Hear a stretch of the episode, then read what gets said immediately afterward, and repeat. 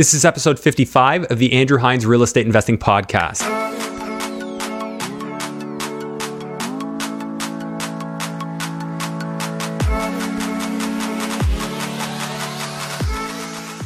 Welcome to episode 55 of the Andrew Hines Real Estate Investing Podcast. Today I have the one and only Luc Boiron on the show. Luc is allegedly Canada's largest wholesaler, and I believe it. He's doing 10 deals a month. So that means he's buying 10 deals per month and he's assigning these contracts to other buyers and or he might close some of them and just turn right back around without doing anything to them, maybe clean them out and list them back on the market for a profit. So Luc got started in flipping properties and he decided, "Hey, I'm not the best at managing contractors. Other people are better than me at this, and I'd like to let them do it. So he just started putting deals together and he's turned this into a very large business. Today we dig into the nuts and bolts of how it works. We talk about zoning bylaws and how changes to properties work. We talked about how you scale a business like his.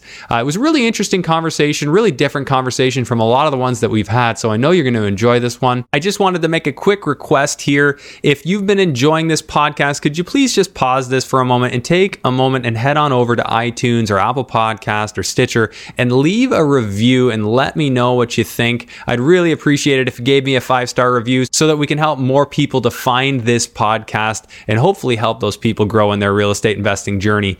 I would really appreciate it, and I'm sure they would too. So thank you very much. And without further ado, please enjoy episode 55 with Luc Boiron. Hello and welcome to the Andrew Hines Real Estate Investing Podcast. I have Luc Boiron on the show. I think I'm saying that right. Yeah. Yeah. Okay, I've uh, the legendary Luc Boiron because everybody name drops Luc. He's the guy to know if you want properties for a good price. That's what we're going to talk about today, among many other things in your story. Sure. But uh, Luc, thanks for thanks for being on the show. Thanks for having me. Oh, it's a great honor. I know we've uh, had a long time coming. If you don't mind, because lots of people won't be familiar with your story, why don't you walk us through how you got into real estate investing? Okay. A uh, bit of a longer story, but I'll, I'll make it shorter. I uh, bought my first property in 2007. Um, I grew up in a real estate family, so my dad was a commercial real estate agent and investor. He actually wrote a book called Commercial Real Estate Investing in Canada. Um, still available, still probably the best reference book for commercial real estate in Canada. Um, if you're looking to get into it, it's not like a fun read; it's more of like a practical read. So I grew up, you know, learning about mortgages around the dinner table, um, kind of surrounded. Like we cleaned out properties both for his clients and for his own investment properties, things like that. So I was always around it. Um, so 2007, I bought my first rental, um, turned it into a rooming house at Jane and Finch. So wow, I learned a lot of lessons from that one. Um, so I had that place for about four years. Uh, I lived there as well uh, while I went to York, um, and I did eight years of university. So I did an undergrad in business at York, and then I did uh, an MBA joint with a law degree at um, Osgoode and Schulich at York University. So, um, and during that time, I bought a few more rentals, bought some with friends as partners, um, sold a couple, that kind of thing. You know, um, maybe four properties before I graduated law school. Really? Okay, so you had a creative way of getting mortgages while you uh, while you were a student. Yeah, you know, the first one I bought was co-signed by parent, and then um, that was some of the friends were you know would co-sign if I was buying with them, um, and yeah, I, I had some income from jobs and some of the properties were a little cheaper, so I was able to qualify for a couple of mortgages myself as well.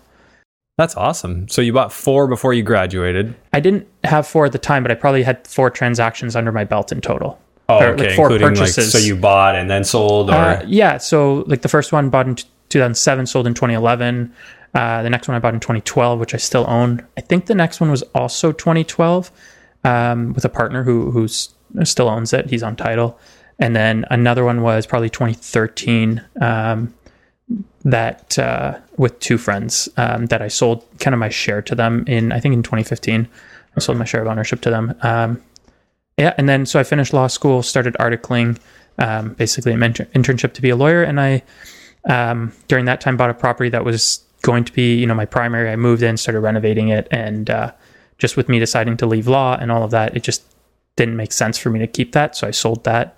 Um, so it was essentially my first flip, even though it wasn't intentional. Um, and then after that, basically, when I left law, I went into flipping full time. So you were articling like a standard firm? Did you go to to, to do your articling, or were you at a real estate firm? Or um, yeah, it was uh, neither really. It, it, I dealt with securities fraud um, at the Canadian Investor Protection Fund. Okay. So it's kind of like a quasi governmental body. Wow, so you really kind of went a different direction. Although, I mean, understanding the law and understanding business are you know, hand in hand. Um, Yeah. So you're you're well equipped for what you do. Well enough. I mean, I wouldn't say I learned how to, like, I wouldn't be able to close a real estate transaction on my own because you learn that in practice. And I never practiced that area of law. Though I do theoretically understand some areas of law that uh, that does help for sure. Well, and just having the the legal mind. I mean, I know. I don't know. Like for some reason, like the way bylaws are written seems to make relatively clear sense to me. Like it's something I can, you know, breeze through pretty quickly now that I've had ex- experience with it. I'm sure you're sort of at that stage too. For sure. Yeah. Zoning bylaws. I did my first, so in the property I bought in 20, I think it was 2013, um, I wanted to duplex it and the neighbors came and complained and I had a meter not wide enough. Um, and I thought, no problem, I'll get a minor variance. Well, the neighbors came and complained. Committee of, adjust, of Adjustment rejected it. So I appealed it to the Ontario Municipal Board at the time, which isn't around anymore. So I represented myself. I summoned the senior planner who had written a favorable report, and we were able to win at the Ontario Municipal Board um, just for just for a simple duplex conversion of the lot being slightly not wide enough. That's ballsy. You went to the OMB. Uh, at what age was that? Oh, I was probably uh, 25, 24. That's incredible, man. Like I was just getting my start at 24, and you're already picking picking big battles like that at that age. I didn't know what I didn't know. So Yeah, because you really got to know, like, if you talk to planners in the city, they'll simplify that. They'll be like, "Oh yeah, you just go for a minor variance. That's all." Like, like that's their first thing. Oh yeah, you just need to get a minor variance there. Oh yeah, well, what are the odds? Or you know, they'll tell you what it costs. What are the odds of that working out? Oh, we really couldn't comment on that. Yes. And what if it doesn't work out? What What is your backup plan? I mean, uh, is it worth appealing? Is that time going to be worth it? And then, if not, do you just sell it, or does it still make sense? Yeah, that's like I, I I really do preach that to people. Like, don't buy something if your plan A is to get a, a minor variance and you don't have a plan B because they could always, you know, for one meter for them not to not to grant it. Although if it was a really small lot to begin with, one meter might be a big, you know, big. No, I thing. think we had some. I'm trying to remember. It was like 40 plus feet that we had. So Wow. Okay, so they're just being jerks. it was the the neighbors basically said there were. It was an a, a street of mostly older people, and they didn't want. They were afraid that a lot of students would move in. Oh, They didn't want that in the neighborhood, so they just tried to refuse it. But realistically, if the city uh, officials su- support your request, it really shouldn't matter what the neighbors say, right? They get it, they get to say, but if it's not related to is this minor or is this not minor, they, it shouldn't count. for sure. And we're going down a little rabbit hole with this one. But what was interesting was uh, Committee of Adjustment in Orillia. I believe it's still the case. Um, they're all volunteers, whereas in um, in other cities they're paid. Oh, So in Orillia they're volunteers. They don't necessarily have the training, but you have this the planning staff that does. And so the planning staff wrote a report saying, you know, it meets. The, I believe there's five requirements to being. Oh, so they, they gave you a favorable response, but the committee still rejected it. Yes. And so Oh. when I went to the Ontario Municipal Board, uh, I stumbled upon the fact that I could summons the senior planner who wrote the report, like give him a court summons to come speak at the the municipal board. Yeah. And he wasn't representing me, but he had to go and read his report saying this is minor and it should be approved.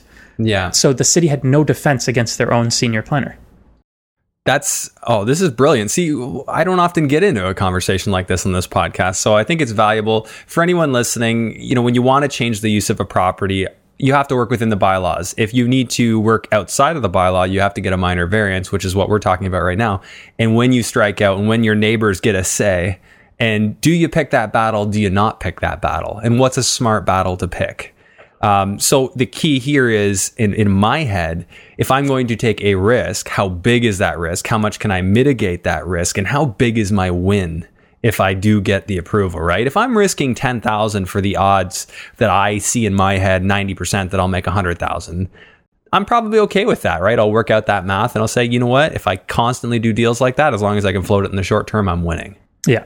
In the, in your case, did you look back on that and say I would do that again? I mean, it looked like the case was strong on your side. Yeah, we shouldn't have been rejected. Um, I think, I think it was worth it in the end. So we bought the property for two nineteen. So bungalow in Orillia. Now again, this is years ago. Prices are, have gone up, um, and while we were waiting for the Ontario Municipal Board, uh, we rented it out long term for sixteen fifty for the whole house. Once we got approvals and converted it to, to a duplex, we got 1450 upstairs and 1270 in the basement Okay. on about a $55,000 reno. We were able to get that done. So we're in at about tw- uh, 275,000 and instead of getting s- 1650, we're getting 2720 in rent. Yeah. So it definitely did make it worthwhile to have the extra unit. Um, Did you Yeah. keep that property? I sold my my share of ownership to my partners, and so Oh, okay. they've seen most of that appreciation. Yeah. Um, so good for them. So are, are you are you of the opinion now because it sounds like you've sold quite a few properties over the over the years? Um, do you wish you'd kept some? I, I've kept some. Um, it's more about what I'm limited in doing. So if I kept everything, I'd have to still be working in law, right? because I wouldn't have kind of active income or the ability to grow my business as fast as I have. Right. So selling the properties has allowed me to grow my business. The size of my business now is allowing me to buy more uh, properties than at a faster pace than I otherwise would have been able to. Yeah, I mean, I I would I was just gonna say like from a mortgage standpoint, you have a corporation. If you pay yourself dividends, that's as good as an employment income. Once you have a couple of years track record.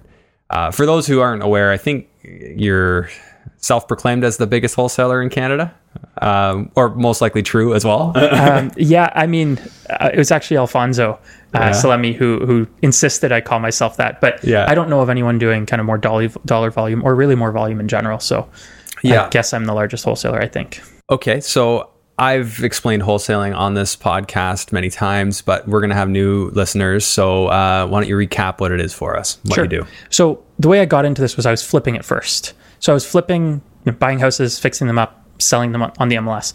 When I had too many renovations going on, for me it was about seven renos at a time. Was about the point where I started losing hair. Um, so it came across that I would still get some good leads from my marketing efforts. I didn't want to stop my marketing efforts, but I'd get good leads, and I wasn't sure. You know, I couldn't handle another reno.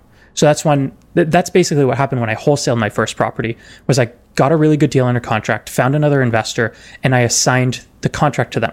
So I never had to close on the property. I didn't need to renovate anything.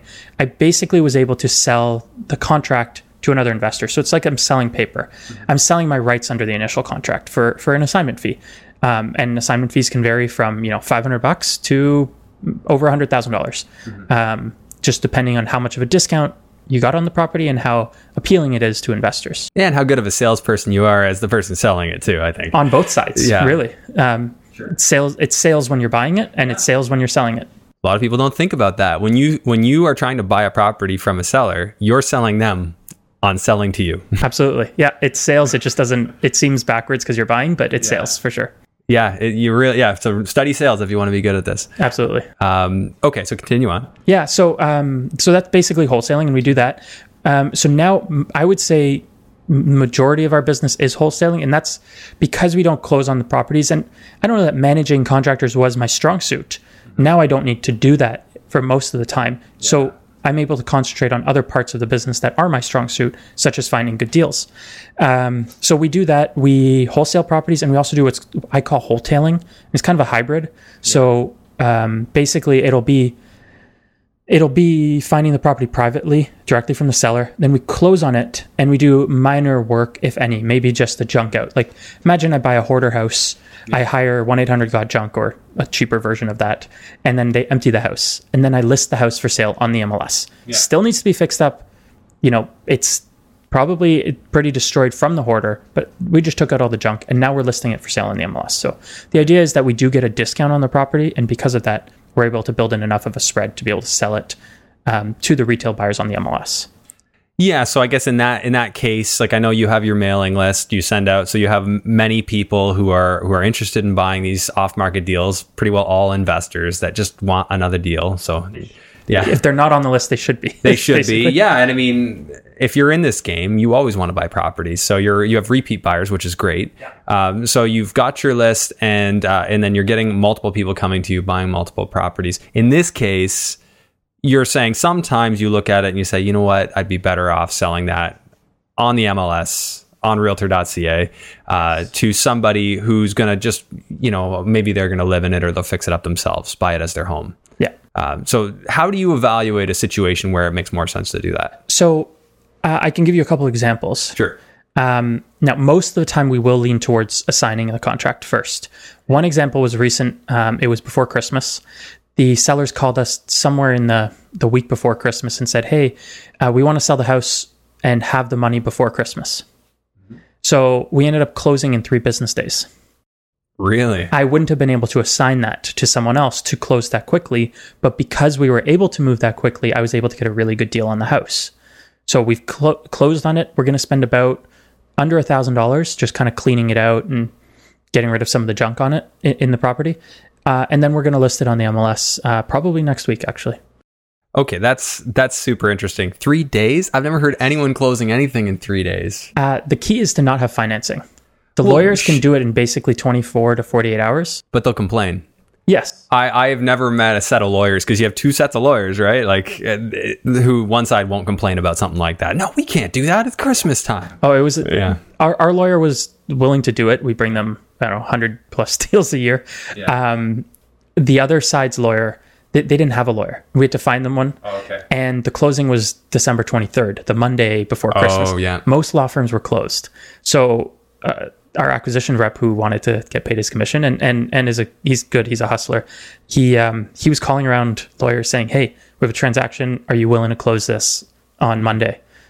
Um, and found a lawyer that was willing, willing to work with them and, um, you know, help make sure we got all, them all the documents and everything that they needed in time. So, if functionally, did they just leave their, their stuff in the house? Like, just take out what they needed and just got out of there? So part of part of what we're able to offer was we gave them a we actually held back twenty thousand dollars and gave them a month to stay in the house for free. So they just left January fifteenth. Was uh, we got the keys back from them?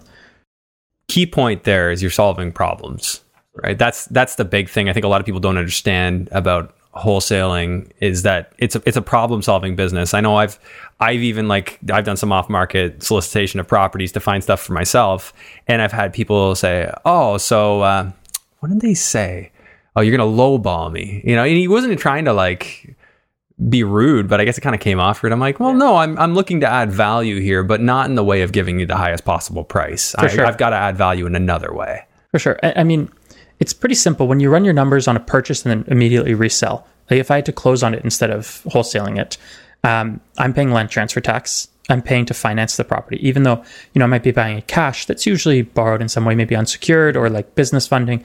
So there's there's costs to the capital for sure. Right. Um, if I'm selling it on the MLS, I'm paying realtor commissions. I'm paying the legal costs for the purchase and the sale, title insurance, insurance, utilities, property taxes. Just to close on a property and resell it, you have sub- quite a bit, of, uh, Yeah. a large dollar volume, right? So if they just go directly and sell it to the end buyer without doing anything, um, then they, you know they're not buying the property and have all these costs. I do, and then so I take that, and then I take on the fact that I need to make some money on the deal. Otherwise, I would be going out of business. Um, and we just we offer what makes sense for us. That's it. If it doesn't make sense for us, we're not going to buy the house. So your your conversation is somewhere along the lines of, look, I need to make money here, Yeah, and this is a number that makes sense for us to accommodate your requests to close on your schedule, this, that, and the other thing. And uh, so here's our offer. And then I, is that really the end of it? And some of them take it, some of them don't, or they counter and you work with them. Uh, sometimes there's kind of a range we can pay. Sometimes there's some uncertainty on the comparables. Like they're not, it's not, uh, not identical, especially when you're dealing with more rundown houses. Um, so yeah, they might come back to us with a slightly different price. We might work with them, um, or we might just accept their price. So they look up their own comps. You'll, you'll, will you find that with with your Most of the sellers? sellers have an idea. They'll tell us, "Oh, this house down the street sold for this much," and Yeah. a lot of our sellers. It's funny. Some of the sellers, it's less about what they make. They're, you know, let's say a hoarder, or the house is really run down or messy. They're just really embarrassed of how they live, yeah. and they're they just need to get the the right amount for them for whatever they want to do next in their life. Um, but they just don't want to deal with a bunch Right. of people coming through the house and judging them. Um, for some other people, you know, what they get on the house is is important, or they know it. I mean, uh, one of the houses we bought in Ottawa that I, I went to go see it uh, myself as well after buying it. The seller told us, you know, I know I'm getting less than I would get on the MLS. I just don't want to deal with it. yeah. Okay. That's perfect, right? Like, I know like some realtors are are put off, or well, some people are put off of getting their real estate license because they they think, oh, I'll have to disclose, and if I have to disclose, I have to tell them that they're getting it for less. You know, if I want to buy off market. Well, in my in my approach, I would I would gladly tell them, look, you're going to get more on market, of course. You know, that's why not be up for you know upfront about that. You're not going to pull the wool over anyone's eyes. And what's the point in doing that? You'll just get a bad reputation. Absolutely. We tell sellers you should it sounds to me like you should be selling this through a real estate agent. Why Yeah. don't you want to do that? Exactly. And they usually tell us they don't want to. And I mean, we have varying degrees. Again, we go from the gross houses. We had a house where we had a bathtub full of feces. Um, they Wow. hadn't had running water in five years. Um, but we have other houses where they they maintain the house great. And sometimes it's a matter of ease. You know, another one they're moving to a retirement home. They don't drive, and they're concerned every time there's a showing, they're going to have to leave the house and walk around the neighborhood. They both have trouble standing up for a long period of time. Like it just extremely inconvenient for them. Yeah. And and the woman there was basically saying, you know, I don't even let Steve, my husband, in the kitchen. I don't want all these strangers walking through my house. Yeah. Um, I just want this kind of one and done. And, and for them, it was perfect because um, a unit had just come up in a retirement home next to friends of theirs. Okay. And so they wanted to buy that specific unit. So they needed to know their house was sold so they could go and offer on that. So for them, it was not about maximizing dollars, but getting a reasonable price yeah. and being able to do everything that they wanted. Give me an example, like how the mechanics of a deal like that would work. Like, so what do you see? Um, like, walk me through what you're able to sell it for, what you're able to buy it for, and and what kind of profit. Like that that example. Uh, well, that that specific one we kept as a rental. Okay, you kept it. Okay, so so give me another one that's recent that uh, you know that would be kind of like a, an average deal. Um, yeah. Um, like if you don't want to disclose addresses, don't like. no, no, I'm that's fine. I'm Just just, uh, conceptually. we did one. It was a large assignment fee, uh, but we can talk about this. Yeah, one. let's talk about a big big one because you know what? It's like if you're bringing value, you should be compensated. I love that with entrepreneurship. You bring value, you get compensated. So this was a house in Kitchener. Um, we don't get a lot of deals in Kitchener, um, but I guess we have enough, you know, investors interested in that market. Um, it's uh, kind of a two-story home. I think it was a century home, but it, it seemed at some point that the knob and tube had been updated. The drywall it had been changed out to drywall. Okay. So at some point, probably in the 80s, it had been gutted and redone. redone, yeah. But now it looked like an 80s house. You know, it still looked Gotcha. dated, a little bit worn, a few things here broken, broken here and there. Um, and then what was interesting was there was an 800 square foot concrete block garage in the backyard. Okay. And Kitchener is apparently they have some rules up and coming where they're going to allow coach houses. Okay, like lane laneway houses Uh, yes, but not necessarily on a laneway, like just Okay. a backyard, could be in the backyard. a carriage house, coach Yeah. house, guest house, whatever you want to call it. And so they're allowing potentially, uh, if the if what they're suggesting passes, up to three units per property. You know, essentially in most zones. Okay. So you could turn the house into two units, and that the basement wouldn't be a separate unit. You'd have a main floor unit with the basement plus an upstairs second floor plus the attic um, as, as another Okay. unit, and then you'd have the third unit in the garage.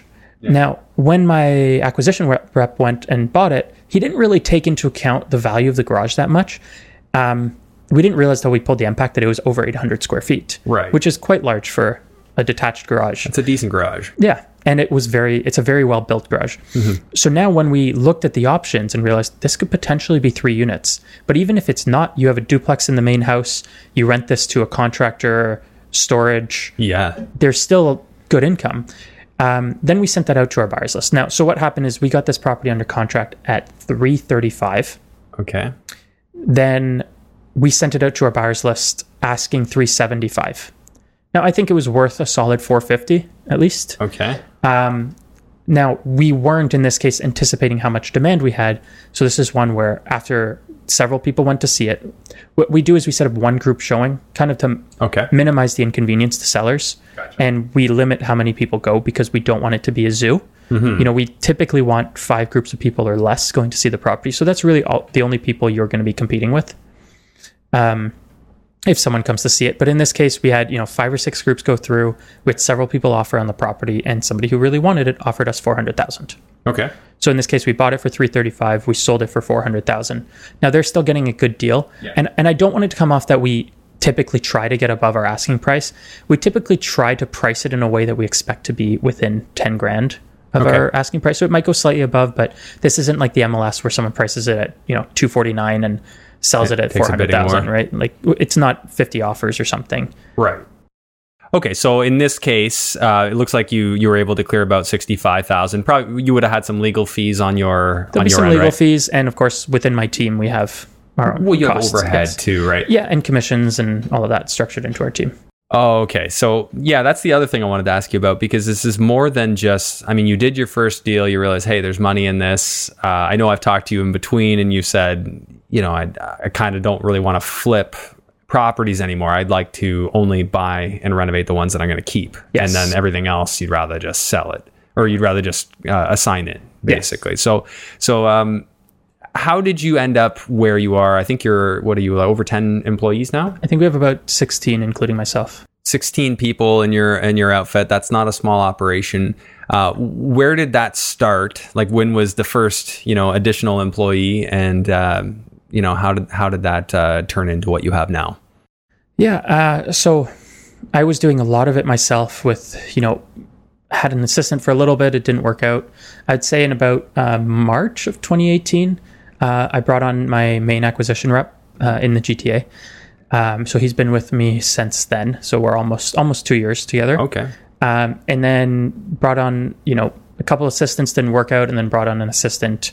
I'd say in December of 2018, mm-hmm. and then it was really when I hired uh, my current COO, um, Corey. In um, I think he was hired in about March or April of 2019. Okay. Um, that's when things really picked up. Um, we'd kind of figured out the wholesaling thing. Uh, we'd really tweaked and fine tuned our marketing to be able to scale it. Um, oh, and I should mention also, I had a marketing person on my team um, who works remotely for me from okay. Mexico. Um, so she works now. She works twenty hours a week for me. So uh, we had kind of fine tuned all of our marketing, gotten all of that to work, and now I wanted to scale. So that's when I brought, brought Corey in. Um, he's well paid deserves it. He has a good background in growing businesses, and I brought him on. And uh, since March of 2019, he's helped me hire. We've grown our team substantially, and we've hired another, you know, dozen plus people. What kind of people are, are you hiring right now? Like, what it, what's the need that they're they're filling? Um, so we've recently we're recently we're now growing into Montreal. So we're okay. actively looking for a bilingual rep uh, acquisition rep who would work in Montreal. Um, we will be looking for another person in the dispositions role, uh, which is the person who deals with our buyers and helps sell them. Um, basically, as we grow into additional markets and handle more volume, it will just be too much for one person to do. The right. person we have in our dispositions role right now, she's doing a great job, um, but it'll just be as we grow, she won't be able to handle the volume we have. So, you mean disposition is the person handling the selling side of the things? selling side, selling your contracts. Yes. Okay. Um, we will likely be looking for another acquisition rep in the GTA, an additional mm-hmm. one, adding a second, uh, and then we also have kind of our, our lead intake team. So we have we recently brought on a full-time accountant we have a kind of a development manager who's in charge of us expanding into new markets and new yeah. projects uh, transaction coordinator who really just makes sure all the paperwork's with the right people that the sellers are you know have their hand held through the transaction um, uh, really just helps make sure the transaction goes smoothly based on our experience with where there's breakdown we've t- tried to fine-tune the system to reduce the chance that something's not going to work out. Right. So that's part of what our transaction coordinator is responsible for. Um, and then yeah, we have our lead intake team. We have uh, four people who who work the phones so that we have a high coverage. So basically, have three people during the week who take in leads from sellers. So if somebody calls one of your marketing pieces, yes. Uh, you have a phone being answered rather than a voicemail. Yes, f- live answered between 8 a.m. and 9 p.m. Okay. Uh, and then on weekends from 10 to 6. 10 to 6. Okay. So, so, basically, we try to cover most hours. So it's just a better experience once we can answer live. Yeah. Um, help them right away and see if it's a fit or not. And then our, our lead intake team will take the call. And then if it's the right fit, if it's the right type of property, if it's the right motivation, they'll then set an appointment for our acquisition reps to go and try to buy the houses. Yeah. And you must have reps all over Ontario because you're all over Ontario. And yeah, we actually have so we have a very, I would say, a top heavy operation, operational expense heavy company right now, where we have two acquisition reps. Mm-hmm. With it, of the 16 employees, only two are acquisition reps, um, but they cover a large geographic area. And part okay. of that ends up being that we, um, with the way we have it set up, we do need to vet our leads quite a bit to only send them on the most you know on the best yeah. leads the ones um, that really seem like they're going to work that, that, have the highest chance yeah. of of them agreeing to sign the contract then you have a very complex operation and um, this is one of the things that I struggle with in, in, my business is literally just trusting a person with any part of my operation. How did you have the confidence to hand things off? You know, being educated as you are, knowing that most jobs, if you're doing it yourself, you are going to do better. and I understand that it's illogical, but I have I, I do have that that challenge handing off jobs. Um, how did you get past that, or did you even have that, or did it just come naturally to you to just delegate? It, it did not come naturally to me. Yeah. Um, and there's still a lot of it that I'm not great with. Uh, I'm quite disorganized, and that can make it uh, uh, difficult to hand things off. Um, so, a few different things that I've done. For one, I typically pay pretty well, so I really try to attack, attract really good talent uh, and keep them by hoping to have a good work culture, but also that they make a lot of money. so they don't want to leave. Um, but in that way, it doesn't. I don't really see it as costing me more because I bring on better people that then make me more money. yes, Um, better value. Yes, absolutely, or or equal value, but I'm not going to have to worry as much. But the other thing is, yes, if my full time job was most of the people on my team's full time job, I might do a better job than they would. However, when I was project managing, I couldn't answer the phone when sellers would call. You know, my phone would call from a contractor. I'd be on the phone with a contractor, and then a seller would call, and I'd I'd miss the call. Right. And then I'm writing on a napkin in the car when a seller calls instead of you know being able to be in front of a computer, taking notes, following a process. You know, looking at the property on Google Maps, looking at you know what other whatever other tools I have to to value properties and things like that. If I'm just you know pulled over on the side of the road writing on a Yeah. Wendy's napkin, it's not going to be as good of a process. So even if I'm better at the phones than that person, if their only job is to speak to the seller, make them comfortable, and see how we can help them, they're going to do a better job than me because I'm doing 10 different things. They're doing one. Right. They're going to be more effective in the long run Yes. By being focused, So- and they're going to get better and better as they go. Yeah. And I mean, honestly, a lot of my team in their roles are now better than I would be in that role. that's a nice problem or well that's a nice solution to, Yeah. to know you know i i would i would prefer that and that's kind of like growing pains as i as i go um, on my operation i am i do a lot of um, well i'm doing new construction build now Okay. on 15 towns right now and i have somebody that's on site for me full time and i'm it's like training wheels I'm, I'm slowly giving them more and more things i'm like okay i want you to take care of this for me and actually that's been a great experience Some people have very good training processes. For Yeah. others, it's more shadow me and you'll kind of learn what I do.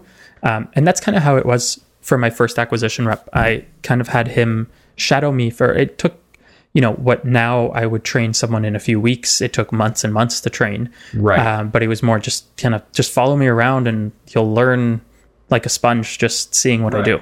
Yeah, because you want to have written or video procedures. You know, this is how we do this, this, this, and this, and it's all documented. That way, you don't have to do it again if that person decides to move on. Yes, and there then- are certain things that we absolutely we now have in our training that it's like, hey, here's how we fill out, let's say, a, this type of contract. Well, why don't we just open a Zoom window, hit record uh, Right. on our you know our share screen, hit record right now, and then we can just record us going through this once. And now Right. every time I want to show someone how to do this, hey, watch right the video; there. it's in this spot. That's yeah. That's actually what I did with my podcast editing tutorial. Uh, so the person that does my editing, I just say, hey, you know what? One day you might get too busy, and things might change. Let's record this whole thing. So I have that there if uh, if I do need to get extra help in that in that realm. So it's uh, it's definitely what needs to be done. I find it challenging to take time out of my day and do that. Yeah, it's it's a struggle for me too, and it's gradual. And wherever I can, I make it one of my other employees' responsibilities Yeah. to do. You know, because I know my strengths and weaknesses, and you know, looking at personality profiles and all that. I am very, I'm very typical of a visionary type profile. Okay. Um, at the the last event I was at, uh, he looked at my profile and said, um, "My personality is like a mosquito chugging Red Bull." Was his words. Um, Is that like the 16 personalities thing uh, test? Is, is that what you're referring this one to? is the it's called the culture index Okay. um so uh yeah it just it kind of rates different people's strengths so Mm-hmm. um some of these personality profiles even the disc profile which is free on uh, tony robbins website okay. um the, they it, it helps you determine where people's strengths are kind of naturally and how they compensate in a job role disc is less accurate but it's still useful so you want to make sure if you're hiring someone in a sales role that they're naturally inclined to sales Yeah. right? That they have that high, the high D in the disc, which would be like kind of your drive, your determination, your, your kind Yeah. of ambition.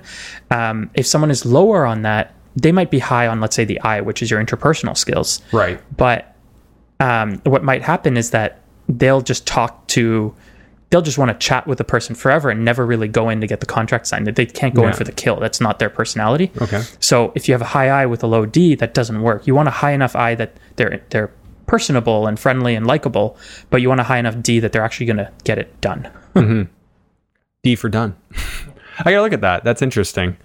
Um, okay, so I think we should get back into a little bit more of the dynamics of of your properties and, and what you're offering. So we talked about an example of, of what you did. Um, do you have any indication of the people who are buying from you, like a, a success story of somebody who bought one of your properties where they were able to be profitable? Absolutely. Okay. Uh, I can give you a few of them. Yeah, Um, let's let's talk success stories. So the first one, the first assignment I ever did, this was again too many too many flips. Got a really good deal. Okay. Um, I found someone before I really had a list. I called up a random investor. We started chatting. He was very interested. I bought it for, I believe I bought it for 480. I assigned it to him for 550. Um, he then renovated it, resold it, um, and he made $111,000 on the flip. Nice little project for everyone. Yes. So you made yourself approximately 70, Yeah. less your legal fees. Yep. And then he made himself another 110. Yeah. So that's the perfect win-win. And that's not 110 gross. That's net of everything. Now Yeah. advantages is for one he has his real estate license. So he saved on the commission on the sale where i don't have my license. Um, so he made more money there. He also i would have had gotten a private mortgage which i don't know and this deal might have cost me $30000. Um, he used a line of credit on his primary.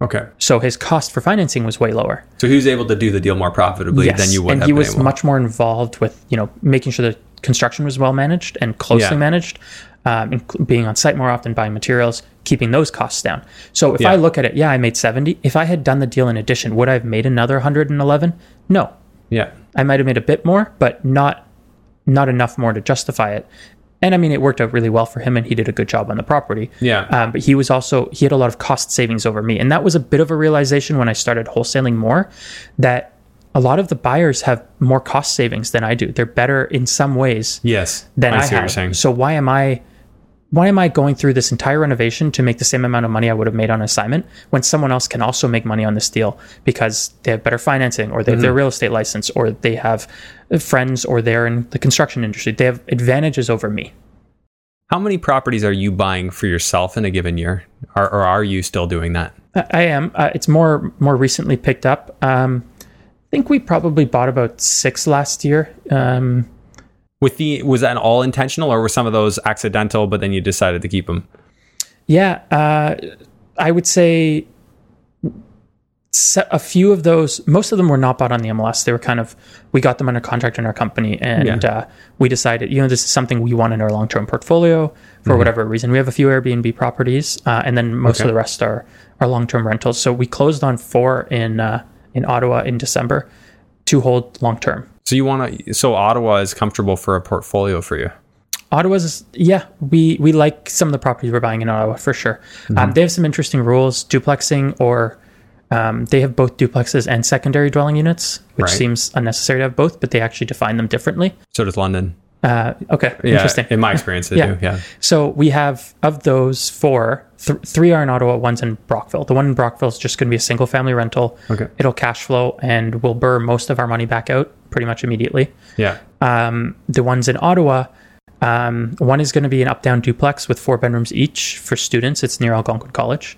Um, and then one is going to be just a typical up down, you know, SDU, um, two family, probably three bedrooms in each. And then the last one, what's interesting is because they also have coach houses in Ottawa. So these Okay. are basically separate houses in your backyard. So you're already getting the second unit, but you know you can build a third. That's specifically on that property. We believe so. Um, if you if it's zoned to allow a duplex, duplexes are allowed to have coach houses. Secondary dwelling units are not allowed to have coach houses. Yeah.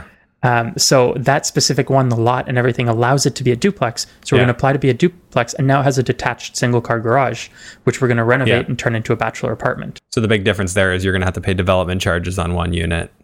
To Likely. get to yeah, so it makes this is the main difference between a duplex and a secondary dwelling unit is one you pay development charges to the city on, and it could be thirty, forty thousand dollars that Yeah. you're just giving the city. and, and that might Yeah. depend on the city how they Yeah, I mean, again, because some cities just call it a duplex and you don't pay development charges. yeah. Uh, Orillia is an example of that. Less sophisticated towns, in my experience. Yeah. The more sophisticated the town, the more rules they have around that stuff. Yes, it just it's funny how the term duplex means so many different things in different areas as well. Yeah, like isn't the official definition duplex up down? Doesn't that have to be up down? No, it depends on the zoning by. If you look at the Depending on the of municipality. the municipality So in London, it's only up down. So Yes, I, I have one that's front back. I can't call it a duplex. there you go. like it's a semi-detached. Orillia is that way too. It's up down. They define it, you know, horizontal like or horizontally split, split, horizontal from one over the other. Yeah. um, that's how they define it. So that's the only way you can Yeah. have a property fall under that specific name. Okay, so so much to talk about here. One is um, m- so I'm curious, like up there, if you can get the coach house uh, in London, you have to do something called site plan approval for our, our listeners that uh, aren't familiar with that. That's uh, basically where you open it up to uh, the various different members of the different departments of the of the muni- municipality to give their input on on what you can and can't build according to them. You know, and what it should look like you need to do a noise study, a traffic study, a, a water drainage study uh, to make sure everything uh, will work correctly. Uh, lots of costs, and I don't like leaving decisions in other people's hands. I like control. Um, is that something you feel that you are going to need, or, or you're aware that you're going to need to build that coach house? Uh, no, I don't believe so. That's nice. and that part of that is, you know, O- Ottawa, um, Ottawa recently kind of did a push where they, they recently legalized coach houses, put out a whole guide to it. Yeah. Where you need site plan approval is where the lot is over an acre, Oh, okay. um, which is actually going to come up on. Uh, um, we're planning on moving to Ottawa, and we bought a house out there. Uh, I'm going to be renovating it and moving, probably only in later summer or fall of this year. Okay. Um, Hence and- building a portfolio there. Yeah, yes. Um, but there, there's a few advantages to it. Uh, you know, we're having we're having a baby. We want Congrats. more space. Thank you. Um, and you know, we got a house on three acres, which you know, and, and it makes sense for the business with us expanding to Ottawa and Montreal. For we'll still have our Toronto office, we'll still have our Toronto team, but I will be over there in Ottawa um, eventually. Um, and so our the house we're buying is on three acres. So uh, we've thought about putting a coach house on it as well, which will be allowed, but we will need site plan approval. So that's why I know Okay. specifically for over an acre, you do need site plan approval. Okay. So you're. Uh, so Jess is okay with that. Is Jess your wife? Are you married? Okay. Um, so she's okay with uh, having a, a tenant living on site. Yeah, I think I think that's part of the plan. Okay. Um, I mean, we we've we've thought about exactly how we want to set it up. It's still early; we haven't decided, but Yeah. uh, we want to set it up in a way that none of the windows are facing the house, so they're only facing the forest. So that separate coach house would almost seem like it's in the forest, which could be really appealing to it. Yeah. Might make a cool Airbnb. Yeah, it actually. could. Depending on where it is. Yeah. Yeah, I think it would be a really cool Airbnb depending on how we build it. It might just depend on. We have to look into what the tax implications would be. Yeah. The HST implications. HST, I mean, for income for sure, but I mean on the resale, if that affects anything. That's what. I, yeah. That's what Yeah. I mean. The constant yeah conversation that I I try and bring it up on this podcast all the time. Never get a clear answer.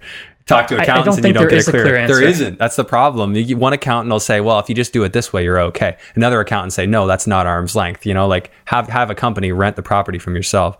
Uh, yeah. So for those listening, the HST implication is you rent a house out um, on Airbnb for a year. Now all of a sudden that's commercial use. So now when you want to go sell it, that house back to a homeowner, that's residential use. Therefore HST applies. You're selling that say for hundred thousand dollars. Add thirteen thousand dollars that you're going to pay to the government. Uh, so that would suck. And uh, no one wants to get that notice in the mail saying, "Oh, by the way, you owe." A lot of money. Yeah, because Plus penalties, right? You know, down the road when you figure if you didn't even know, right? absolutely. So that's something we would have to take into account if we're using it. Now, I have heard um, if if the Airbnb is used, um, I think I think t- less than ten months of the year Yeah. as an Airbnb, and that's specifically like no bookings, let's say for a two month period, or but it can't just be left empty. It would have Oh, to be okay, so- tenanted for a long term tenant or used by a family member, Yeah. something like that, where it's actually a separate use for it. Mm-hmm. I believe it's sixty days of the year, strict. Okay. consecutive sixty days of every year you've owned it. Then the HST would not apply. I, Don't quote me on exactly Check how with that your is. accountant, who will give you an ambiguous answer. Yes. but but that's that's quite complicated if you're running you know an Airbnb as a business to set it up that way. Now, if it's an Airbnb on your house, maybe it does make sense to do it that way. Yeah. To not you know exclusively use it that way, use Well- it when friends are coming to visit, etc. here's the benefit: if you build that thing new, technically HST is applicable anyway, and you get a rebate. So when you just get an HST number, you know, this is me not being an accountant, so don't take this as advice, but you just get an HST number and then you never actually um, pay the tax because you're going to be charging HST. You never pay it until you actually sell it one day. Yeah. And if you if you continue to use it for commercial use, Airbnb, then you could never pay it hypothetically. So I'll have to a little bit figure out how that works because it is. I mean, even though you're saying building it new, but it's on the same lot as my existing house. I don't know how that all works Oh, okay, affecting yeah, the existing yeah. house, and I don't know how all that works. So, So we're digging into the weeds, and yes, I apologize and we don't, to anyone. Neither of us know the answers. but these are the, the the key thing is asking the questions, right? Knowing the right questions to ask, knowing the the, the topics that are going to be important yes. in you know in your investor experience. So my wife actually really wants to build a coach house and use it as an office. That's great for idea. a home office. Uh, I I'd almost prefer to put long term tenants in. So we're just not sure what we want to do with it right now. But I'd if if we can, I'd like to build a coach house. Yeah. So you've got so you'll have the properties up there in your portfolio. Um, curious, like when you're deciding what properties you want to keep in your portfolio. I mean, aside from location, you know, being in the Ottawa area, what are you looking for? What's your criteria? I know what mine is. I'm curious if yours is the Well, same. Mine is a little more, I would say, lax. Some of our properties are more cash flow plays, and some are some are longer term appreciation plays. I like um, I like properties that are not much work to set up, like in terms of renovations, relatively turnkey, or or maybe I just have a great contractor in that area that will make it an easy process for me that I trust. Um, and um, and properties that are going to be low maintenance. And I like them ideally as more like starter homes. So duplex conversions in Ottawa are great. Uh, we also have a f- several condo townhouses. Uh, I have one in Brantford. I have another one in Woodstock. Um, very little to do. I know people don't like the condo fees. Yeah. I don't mind. I don't need to worry about the lawn, the roof, the windows. I don't worry about any of that. The siding, that's all on the condo board. So I can be in Florida or wherever I want to be. yeah. Um, I'm only concerned about the tenant. Right. And those ones, like, they would only be like a couple hundred bucks a month, right? Because they're townhouses versus uh, an apartment building. I think one's in the 200 and something range and one's in the 300 and something. And the difference Yeah. is the one in the 300s includes water. Which, if it's including water, that's something. Now, you don't really benefit as a landlord from that, but uh, You do benefit on the insurance because the condos Yes. include insurance. so they have insurance. So, so you're, you're half probably on Oh, insurance. less. than uh, that. maybe three hundred dollars a year, three to four hundred. Four hundred would be high. I would say Yeah. between two and. You can usually get away paying under, Yeah. like I would say twenty five bucks a month, thirty bucks a month max will get Okay. you that. So, um, I actually used to live in Woodstock. Um, but uh, what what are you um, like ballpark price point on those townhouses that you're buying? Like, what, what ballpark are you in? Uh, So I mean, one I bought with a partner, which I don't often do. Uh, that was a joint venture. Um, we bought it for 130, put about 40 into it, and it appraised at 217, I believe. Okay. So my partner was able to pull out all of her capital. She has nothing left in it. Uh, She's on the mortgage, and it cash flows every month. Cash flows? Is it more of like a break even cash It's flow? It's like hundred dollars when you take into account, you know, capital expenditures and things like that. Because I think we're not bad. getting condo fee of two hundred bucks a month, and we're getting sixteen hundred in rent. Yeah. and our mortgage is one hundred and seventy thousand. the long term outlook on that is good. Like a lot of people would look at that and be like, "Oh, that's not enough cash flow." But the thing I just consistently seen is rents going up. So although it might not be super sweet right yet, uh, give it a few years and the rents just keep getting pushed up. And- And that's what I was saying about kind of starter homes. These are homes that are easy to move. It's always going to be kind of a, a desirable property because it's going to be more affordable than other homes. I mean, long term, I don't have a crystal ball. I don't know where prices Yeah. are going to be in two years, but long term, I expect prices in the GTA to be higher than they are now. Yeah. Um, and so there will always be a push for a squeeze of people wanting to get into these more affordable product. Yeah. Actually, I'm curious since I got you here, what is your outlook on the local uh, real estate market, the, the the overall Canadian economy, and and do you see this boom continuing? Because we've been in a real estate boom for quite some time. I mean, minus the little blip in 2017. Yeah, a little bit blip in 2017. Um, it's really, I don't like making decisions where you will have to sell the house in a couple years. I and that that's been for several years. You know, basically my whole since I knew enough in my investing journey, that's the way I felt. If you're buying Right. a house and you're like, I'm going to buy this today and I'm going to sell it in two years, and that is going to be my only exit strategy, Yeah. that's just risky to me Right. Um, where I see less risk is if you say, well, then I'll just, you know, it's going to cash flow or break even. I'll hold it for 30 years. my outlook is eventually there's going to be some kind of correction, but immigration is not stopping in Canada anytime soon. There will be more demand for housing. I don't see a cure to the lack of supply. Yeah. And so prices are going to have to continue to be pushed up, even though I see people not being able to afford the houses.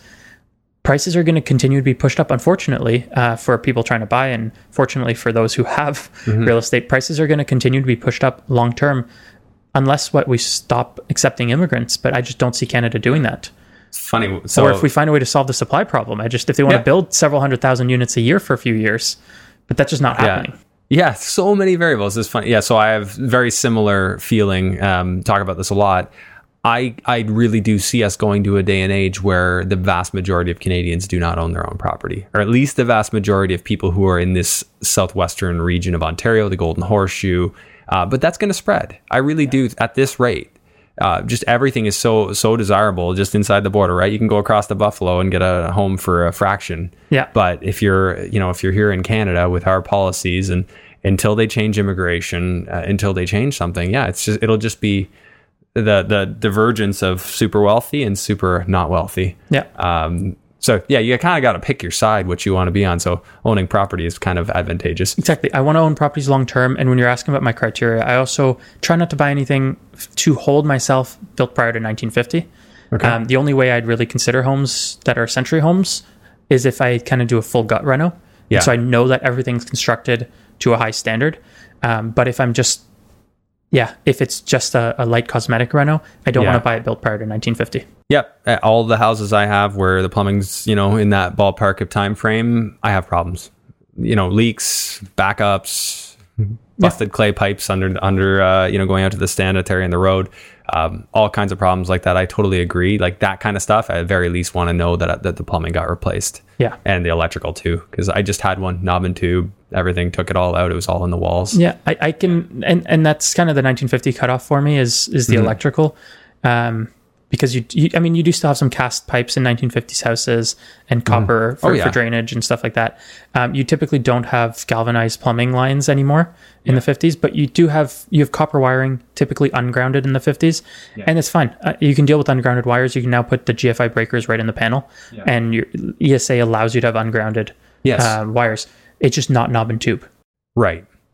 You can even get by with knob and tube, but Well, I insurance mean- might start giving you issues. So Right, insurance is is a little more difficult, and the the problem I was having is water was actually leaking through the bathroom and hitting the wires on the knob and tube and shorting out, and it was knocking out the breaker. Oh yeah, it was a real mess. So I just had to rip all that stuff out and just do it all fresh. But there is a way. Um, there is a way, like I've seen it done. Uh, I haven't done it specifically this way, but I've done partial rewires where they don't gut the whole thing. Like they just drill into the walls and they feed it through one Oh, hole at a time. Yeah. It's just a little bit more expensive. Yeah, or uh, yeah, I guess it's just more time. I've I've done a couple of those where it's more about hiring a helper for the electrician. Yeah. So hey, we'll go and fish string around the entire house. Where you Yeah. tell us where, mark where you want it, Yeah. um, and we'll go fish. We'll have someone who's not you know Yeah. not at your rates run around Yeah. like maybe a, a a student or something Yeah. run around and fish these wires across and so now you come or fish you know string or so they can pull something. through. Yeah. So now you just come in and you can actually pull your actual electrical wire through much easier. Yeah. Um, and it just cuts their time down drastically. And that's really what you're paying for is an electrician's time. Though, Yeah. of course, it's much more manual. And uh, nowadays, I don't know that I have time to kind of manage a project Yeah. like that. So, so you were doing your own general contracting on your projects. yeah, I was kind of hiring subs and managing the subs. Right. Yeah, I've done it similar. So I didn't hire a general contractor, but I knew my subs, I knew my trades, and I just hired them and I had good relationships with all of them so they'd show up with me, you know, show up for me. A key is just doing enough volume that they know who I am and call me back and and uh, and show up when I say so. Hopefully. And and, and at the I guess the scale I'm doing now, I would probably hire a project manager to Yeah. manage all of that. And I may end up doing that in Ottawa for our rental properties. We may end up hiring Yeah. kind of an in-house project manager to run our our renos. Yeah, not a not a bad idea as you scale. Like you seem to have scaled everything else and and have no no troubles doing that at this point. What's your uh, like? Are your properties all self managed? Well, first off, context. How many properties are you at approximately? Do you know? It's somewhere just under 15, probably somewhere around there. Okay, so fifteen properties, and are they singles, duplexes, tries on average? Um, I'd say on average just under two. Like okay, so two or We under. have some duplexes Right. under. Um, that one with the coach house will be the first kind of triplex, I guess. Gotcha. Okay, and those are spread more or less from London all the way up to Ottawa at this point. Um, yeah, nothing in London, but pretty much from yeah Woodstock, Woodstock Woodstock. Brantford, um, including uh, you know an Airbnb cottage north of Barrie. Okay. So a little bit all over. And all those plan is to keep them. Yeah, I mean, uh, and that's one thing we don't know yet about the HST implications on the sale of that Airbnb, Yeah. but we poured our blood, sweat, and tears into that place to get that one Yeah. done. We were very involved with the reno and the design. Yeah. I mean, we bought the place for 130,000 and spent 150 in reno, just making it beautiful on the inside and and the design and everything. Um, so yeah, we have no intentions on selling that Yeah. anytime soon. That's the problem when you put put your own work into it. You never want to sell it. When you worked hard on it, you're like, no. Well, and it's a great. It's the return is excellent on it. So yeah. I meant to ask you. The so the management. Are you self managing all these spreads so far apart? We currently are. Um, now, some of them are not finished, right? Uh, we're, we're still renovating several. We recently added more, uh, you know, a good amount of the properties to our portfolio. I am looking to outsource the management um, as soon as I get around to organizing it. um, basically, we're, we're trying to outsource most of our real estate responsibilities because we can't scale taking wearing too many of the hats ourselves. So we're, Right. we're, we're really trying to. Um, so we are self managing now, and just time wise, we're not the best. The property can sit, you know, a month vacant before we put an ad up to rent Yeah. it out, right? So we're just not. It, it makes more sense for us to hire management at this point with how busy we are. Yeah, I could definitely see that, especially spread so far around. Yeah. I, I know you know Matt Pichet. Yeah. He's like focus on one area and you're all over, but you know you're you seem quite good at it. So, and you're you're focused on one type of property, and you seem to know your different markets well. Yeah, I mean, our focus in part is getting good deals on our property, so the burrs work, right? That's what I was getting at before. Your criteria, right? Like my criteria. What's you know people ask, what are you what are you looking for? I'm looking for something that I can add enough value to to pull all of my money back out, not most, all, and still cash flow. If I find that, that's a deal I want to do. Yes, I would say that fits most of our properties, and a few Yeah. of them, a few of the Airbnbs were just bought off the MLS. We're not, we're not Yeah. able to pull all of our money out, Yeah. but they make enough money that it doesn't really matter. Yeah, that's the other one, right? Like, I- I'll, the other solution is I will borrow a private investor's money at an interest rate. And if the property's cash flow can cover my entire payment and I break even and I'm zero into that property, I'm into that. Yeah, for sure. So those are my scenarios where I'm really keen on on uh, buying. If anyone's uh, looking to bring me a deal, exactly. I mean, I spent most of 2019 trying to say no to my wife buying properties.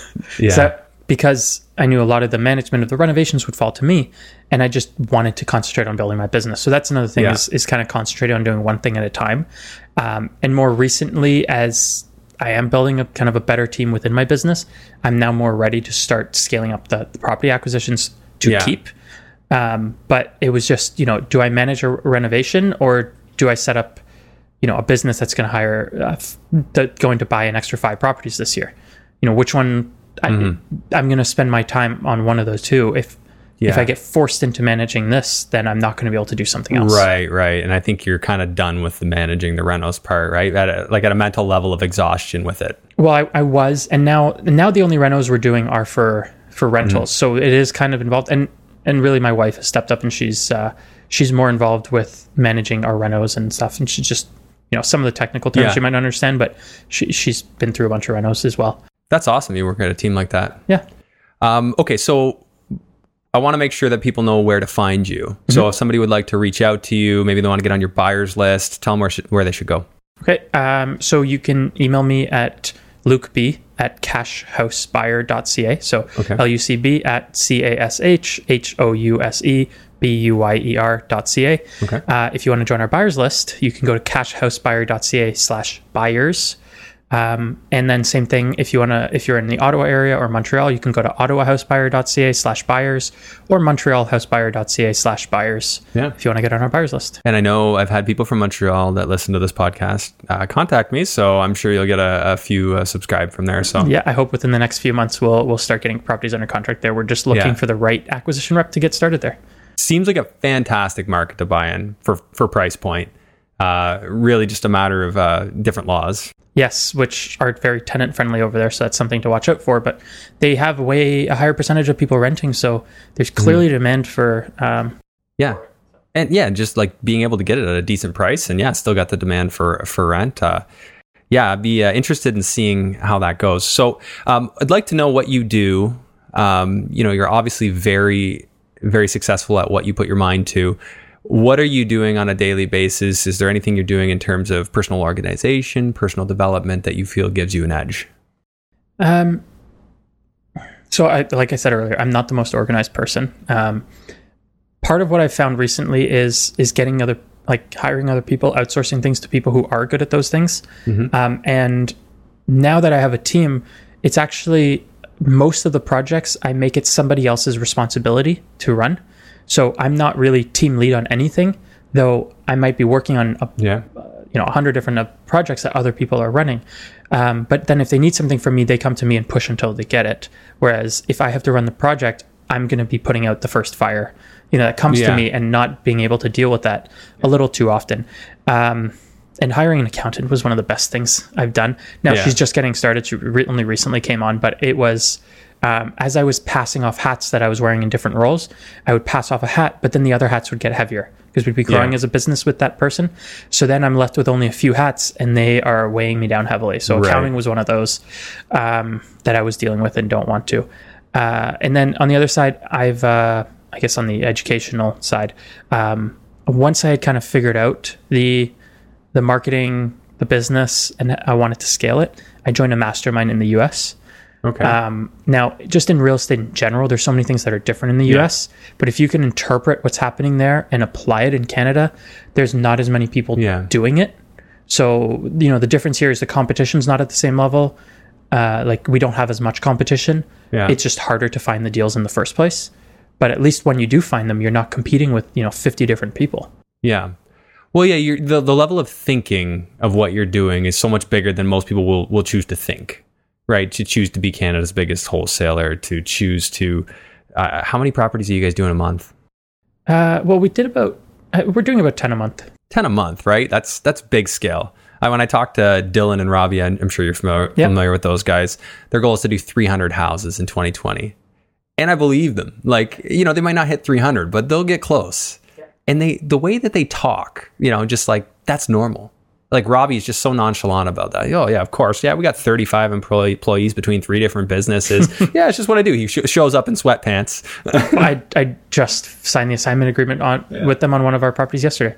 Yeah, They- you they sell bought- a lot of deals to uh, to them, don't you? Yeah, Yeah, I I know think- they they've mentioned that too. I don't know, five or 10 last Yeah. year we've sold to them, something like that. I love how, I love the win-win there. That's awesome. Um, when you're not doing real estate, I know you have uh, have some things you want to be spending your time doing. Uh, what are those things? Uh, traveling right now, I just work too much. Uh, so a lot of late evenings, and I don't have a lot of free time. Um, but whenever I do have free time, it's spending time with friends. It's spending time with with my wife. Uh, we're expecting our first child. Really excited for that, uh, and that's why I'm trying to. I'm actually putting in more work now to free myself up so that when I do have you know our first baby, I can be around to help. Um, but yeah, whenever we have let's say free time, it would be going to a cottage, just me and her, relaxing. Yeah, Um, the big thing for us is actually doing next to nothing. Uh, love that. Whenever possible. yeah, absolutely, man. Yeah, I uh, I love the do nothing and getting paid to do nothing is fantastic. Yeah, for us, like just going outside, walking, going for our walks. You know, being able to just spend time together, going for a walk in the neighborhood, going for a walk by the cottage. Uh, that's just uh, it, that's just what what we want to do. We want to spend time together. Awesome. And uh, is there like what's the most inspirational thing you could tell our listeners and viewers? Something you'd like to leave them with from from your standpoint as a real estate investor, whether it's to do with our talk today or just in general. Yeah, I, I think. Um, I mean, I guess the biggest thing I can see is just that people are afraid to take risk, and people are so concerned about what can go wrong that they don't realize what can go right. I mean, Dylan, Dylan's, you know, you're talking about Dylan and Robbie buying 300 houses this year, hopefully. Dylan's a pretty young guy. Mm-hmm. If things don't go right, he'll have time to make it up. And with the, what he'll learn and the growth, he'll be able to make it up even faster mm-hmm. if things don't go wrong. He won't, you know, he's not going to have something will go wrong. He's not going to end up, you know, in jail for the rest of his life or dead. You know, he's worst case scenario, and this is for pretty much everyone in the real estate game. The worst case scenario is you go bankrupt. Um, now I know they have really ambitious goals. That's a small possibility, but what's the best case scenario? And that's what people forget. if he buys 300 houses this year and that's all he does, he will be set for life. Yeah. Well, I was I was crunching rough numbers on what they did last year in net worth creation. I figured it was somewhere in the ballpark of six to eight million dollars each in one year. That's a productive year. And so it's, uh, and I guess the other thing I would say is um, that I guess I should have started with, but figuring out how to make it work. Um, I was having a conversation with Kellen the other day. He brought you up on uh, commercial financing. Yeah. You know, there's no good guide on how to figure out, you know, growing your portfolio when you're no longer working or anything like that. But if you figure that out, you're now in the small group of people who have who have this figured out Yeah. and can now scale it to so much more. You Yeah. know, a lot of people, maybe people listening to your show say, I went to the bank, you know, I have two properties and they say I don't qualify anymore. Yeah. I guess I can't buy anymore. You think Dylan and Robbie qualify traditionally for 300 houses? No. Probably not. No doesn't mean no. No means try harder, try a different way. Uh, I've told the story multiple times. I've been told no by a person in private banking at RBC and then went to another person at RBC, a mobile guy, and got a yes. I got an unequivocal no, like, dear God, why'd you bring this to me? to a, yeah, it's done. For sure. On a student rental, no less. Full disclosure. Yeah. So, uh, I mean, when you look at what I've done, when I started, people told me I, you can't wholesale in Canada. yeah. And last year we did almost 100 houses we bought. This year I'm hoping to buy 200 houses. And that's from everywhere I would go. People say, oh, wholesalers don't find deals here. They can't buy properties. Uh, It's Yeah. too competitive. Realtors do all the transactions. Whatever the situation was, people told me it couldn't be done. Yeah. And by thinking outside of the box, looking at how other people have done it in the States and interpreting that to Canada, I figured out how to make it work here. So, I mean, that applies to a, a lot of different things. Look, think outside the box, try to figure out what are other people missing. And if you can figure that out, you'll have an, the blue, Yeah. you'll be in the blue ocean where you're not competing with all the other sharks. Absolutely. And just real quick, you don't need to get into detail, but I realized I forgot to ask you this. I've asked other people, um, including Jose, uh, who we talked about. But your main methodology for for soliciting buyers, what are you what are you focusing on? Like, Buyers would- or sellers? sorry, sellers. Yeah, when you're trying to find sellers. Um, we basically subscribe to the philo- philosophy of um, lines in a lot of different ponds. And what I've found is consistent marketing in any channel works. Um, so Even on Kijiji, Craigslist, like even there. yeah, we get occasional leads from Kijiji. I don't know if I've ever bought one on Kijiji. I know people who have, but I Same. just haven't found the right one. So my thing is, it's very hard to find one channel that's going to be enough volume to carry a business the size of ours. We don't Correct. rely on one channel. We rely on a dozen different channels. Yeah. Um, Online marketing uh, is again wherever people are looking for you. Those are going to be your best Yeah. return because they're specifically looking for your business. And kind of the easiest sales, you need fewer leads, but they're hard to draw in. So, online marketing like Google AdWords, Bing Ads, um, those work well. Have you spent five hundred dollars a click before? Um, yeah, we, we probably spend that per, per like lead that comes in. Per lead. Okay. Yeah. Um, Some people are paying that per click. Yeah, it, it's wild. Mm-hmm. Um, and we spend a lot. And that's the thing. I mean, if you're heavily marketing into, you know, City of Toronto core, a lot of your keywords are competing with realtors. And it's just like the black hole of money just Yeah. disappears and you don't see any leads even from it. It's, Yeah. um, so yeah, that works heavily. I mean, we do, we do mailing, um, we do a variety of things. Yeah. And, uh, none of it is the majority of our business because we, Spread it around. we try to spread it around. I also Yeah. don't like being reliant on one channel. So if I'm able to make multiple channels work, now some of our channels have better return on invested dollars. yeah. Um, actually, the online ones probably cost us more. Like Right. Google Ads is probably one of our most expensive per acquisition, but it's probably one of our higher per contract assignment fee typically on average. Yeah, like a quality lead. Mm-hmm. Yeah. Awesome. Well, I mean, we could go on and on, and I think we're going to have you on again. Um, we'll do the next chapter as you keep going because everyone who moves fast, uh, we always got to get an update. So, um, anyways, thank you very much for for being here, Luc. I really appreciate Thanks it. Thanks so much for having me. Thanks for watching today's episode. Just a friendly reminder to please rate and review this podcast on iTunes. If you're watching on YouTube, make sure that you smash the like and subscribe and notification bell. Uh, and also leave a comment. And hey, while you're at it, why not share this episode with somebody you think it could help?